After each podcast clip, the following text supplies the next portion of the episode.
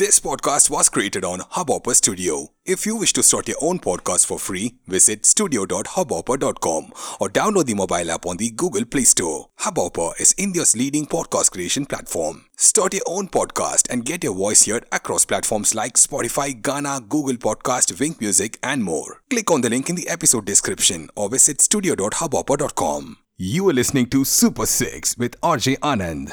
நேத்திக்கு மேட்ச்சில் மட்டும் Thala Dhoni seven thousand T twenty ரன்ஸை தாண்டி போயிருக்காரு. இரநூறு டி டுவெண்ட்டி கேச்சஸ்க்கு மேலே பிடிச்சிருக்காரு. DJ Bravo becomes the highest wicket taker in the IPL and the chasing team once again won the match welcome to Super Six with me RJ Anand and இந்த வாட்டி Chennai Super Kings play off போகுமா?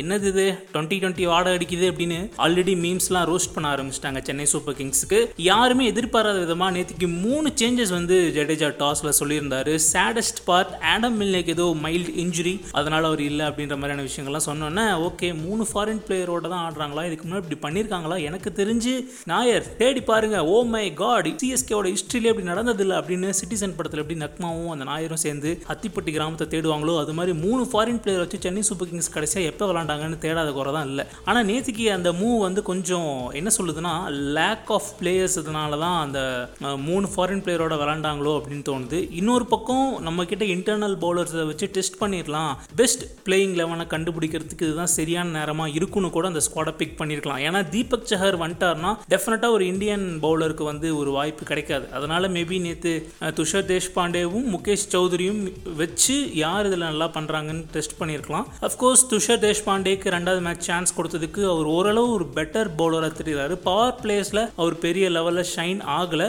But maybe middle ஓவர்ஸில் போட்டால் ஒரு wicket taking option இருக்குமோ அப்படின்னு எனக்கு தோணுது. So Chennai super கிங்ஸை பொறுத்த வரைக்கும் நேற்றுக்கு நல்லா தான் பண்ணாங்க. Two hundred and ten runs ஒரு பெரிய ஸ்கோர் தான். பட் இருந்தாலும் ஒரு ஒரு டென் ரன்ஸ் ஃபிஃப்டீன் ரன்ஸ் ஷார்ட்டேஜாக இருக்காங்களோன்னு தோணுது. ஏன்னா நல்லா ரன் ரொட்டேட் பண்ணிட்டு இருந்த டைமில் நடுவில் ஒரு ஒரு சில டூ த்ரீ ஓவர்ஸ் வந்து பார்த்தீங்கன்னா அப்படியே ரன் கண்டெயின் ஆச்சு. மேபி அந்த ஓவர்ஸ்லலாம் ஒரு பத்து ரன் பன்னெண்டு ரன் பத்து ரன் பன்னெண்டு ரன் அடிச்சிருந்தாங்கன்னா அவங்களுக்கு அவங்க டூ டுவெண்ட்டி ஃபைவ் அது மாதிரி கொண்டு வந்திருக்கலாம். பட் என்ன ஸ்கோராக இருந்தாலும் இன்னொரு பக்கம் லக்னோ சூப்பர் ஜெயின்ஸ் வந்து ரொம்ப சூப்பராக விளாண்டாங்க செம ஸ்ட்ராங்கான ஓப்பனிங் நான் ஆல்ரெடி சொல்லியிருந்தேன் அந்த டீமோடைய பேட்ஸ்மேனை வந்து பார்த்தீங்கன்னா ஈஸியாக எடை போடக்கூடாது. ஏன்னா அவங்க எல்லாருமே சென்னை சூப்பர் கிங்ஸ் அகேன்ஸ்டாக நல்லா விளாடக்கூடிய ஒரு பிளேயர்ஸாக தான் இருந்திருக்காங்க.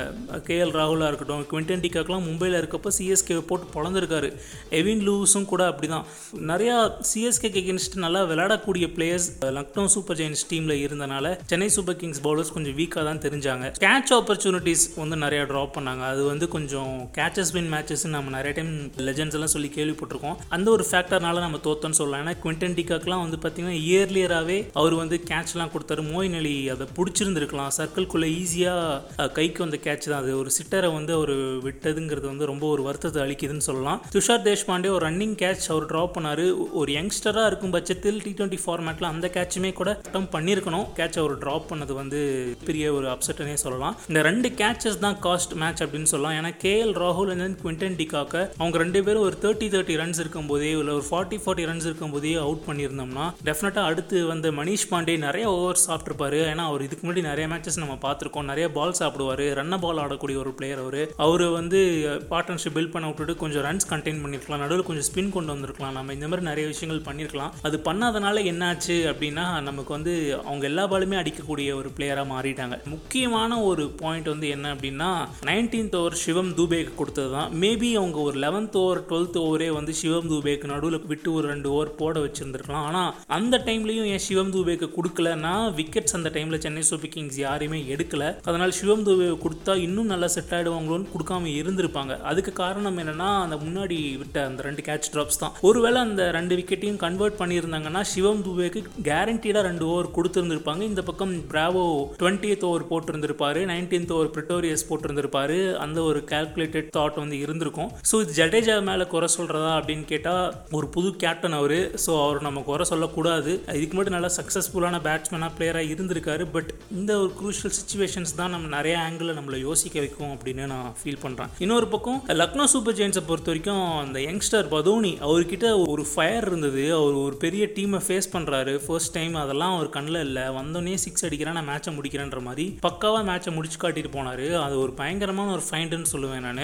அந்த மாதிரியான யங்ஸ்டர்ஸை வந்து செலக்ட் பண்ணி சென்னை சூப்பர் கிங்ஸ் எடுக்காமல் விட்டுட்டாங்களோ அப்படின்னு எனக்கு தோணுது. பேட்டிங் வைஸ் நல்லா ஸ்ட்ராங்காக இருக்காங்க. எனி டைம் எனி டே ஃபார்ம்க்கு வரக்கூடிய ஒரு பிளேயர்ஸாக தான் இருக்காங்க சென்னை சூப்பர் கிங்ஸ் பொறுத்த வரைக்கும். ஆனால் ஒரு பவுலிங் தான் வந்து ஒரு ஒரி பார்ட்டாக இருக்குது ராஜ்வர்தன் அவரை எடுக்கலாம். ஆனால் ஏன் இன்னும் அவரை ஹைட் பண்ணி வச்சிருக்காங்கன்னு எனக்கு தெரியல. மேபி ஒரு தீபக் சஹர் சீக்கிரம் ஒரு ஃபோர்த் மேட்ச்லேயே வந்துட்டாரு அப்படின்னா டெஃபினட்டாக தீபக் சஹர் ராஜ்வர்தன் உள்ளே வந்தார்னா ஒரு சூப்பரான ஒரு பேக்காக இருக்கும். ஆடம் மில்லேயோட இன்ஜுரி சரியாகி அவர் சீக்கிரம் ரெக்கவர் ஆகி வந்தார்னா அவரும் வந்து டெத் ஓவர்ஸில் நல்லா பவுல் பண்ணுவாருன்னு எனக்கு ஒரு நம்பிக்கை இருக்குது பிரிட்டோரியஸ் பொறுத்த வரைக்கும் எனக்கு ஒரு ஆல்பி மார்க்கில் ஒரு கிறிஸ்மோரிஸ் இந்த லெவலில் தான் நான் வந்து அவரை பார்க்குறேன். ஒரு டீசெண்டான ஒரு பவுலராக இருப்பாருன்றதை நான் நம்புகிறேன் அந்த லெவலில் தான் சென்னை சூப்பர் கிங்ஸ் வந்து ஒர்க் பண்ணணும். மேபி நெக்ஸ்ட் மேட்சஸில் ரன் லீக் பண்ண பிளேயர்ஸை வந்து விட்டுட்டு கொஞ்சம் நல்ல டேலண்டடான பவுலர்ஸை எடுக்கலாம். முகேஷ் சௌத்ரி கிட்ட நான் பெரிய லெவலில் பொட்டன்ஷியல் பார்க்கல. ஃபர்ஸ்ட் ஓவர் நல்லா போட்டார் பட் அதுக்கப்புறமா அந்த ஓவர்ஸ் நல்லா கண்டெயின் பண்ணி இருந்திருக்கலாம் இதுதான் என்னுடைய ஒரு கால் அண்ட் லக்னோ சூப்பர் ஜெயின்ஸை பொறுத்த வரைக்கும் நல்ல ப்ராமிசிங்கான ஒரு டீமாக இருக்குது டெஃபினட்டாக அவங்க பிளே ஆஃப்குள்ளே போகிறதுக்கான வாய்ப்புகள் பிரகாசமாக இருக்குது நிறைய எக்ஸ்போர்ட்ஸோட ஃபேவரட் பிளே ஆஃப் டீம்ஸில்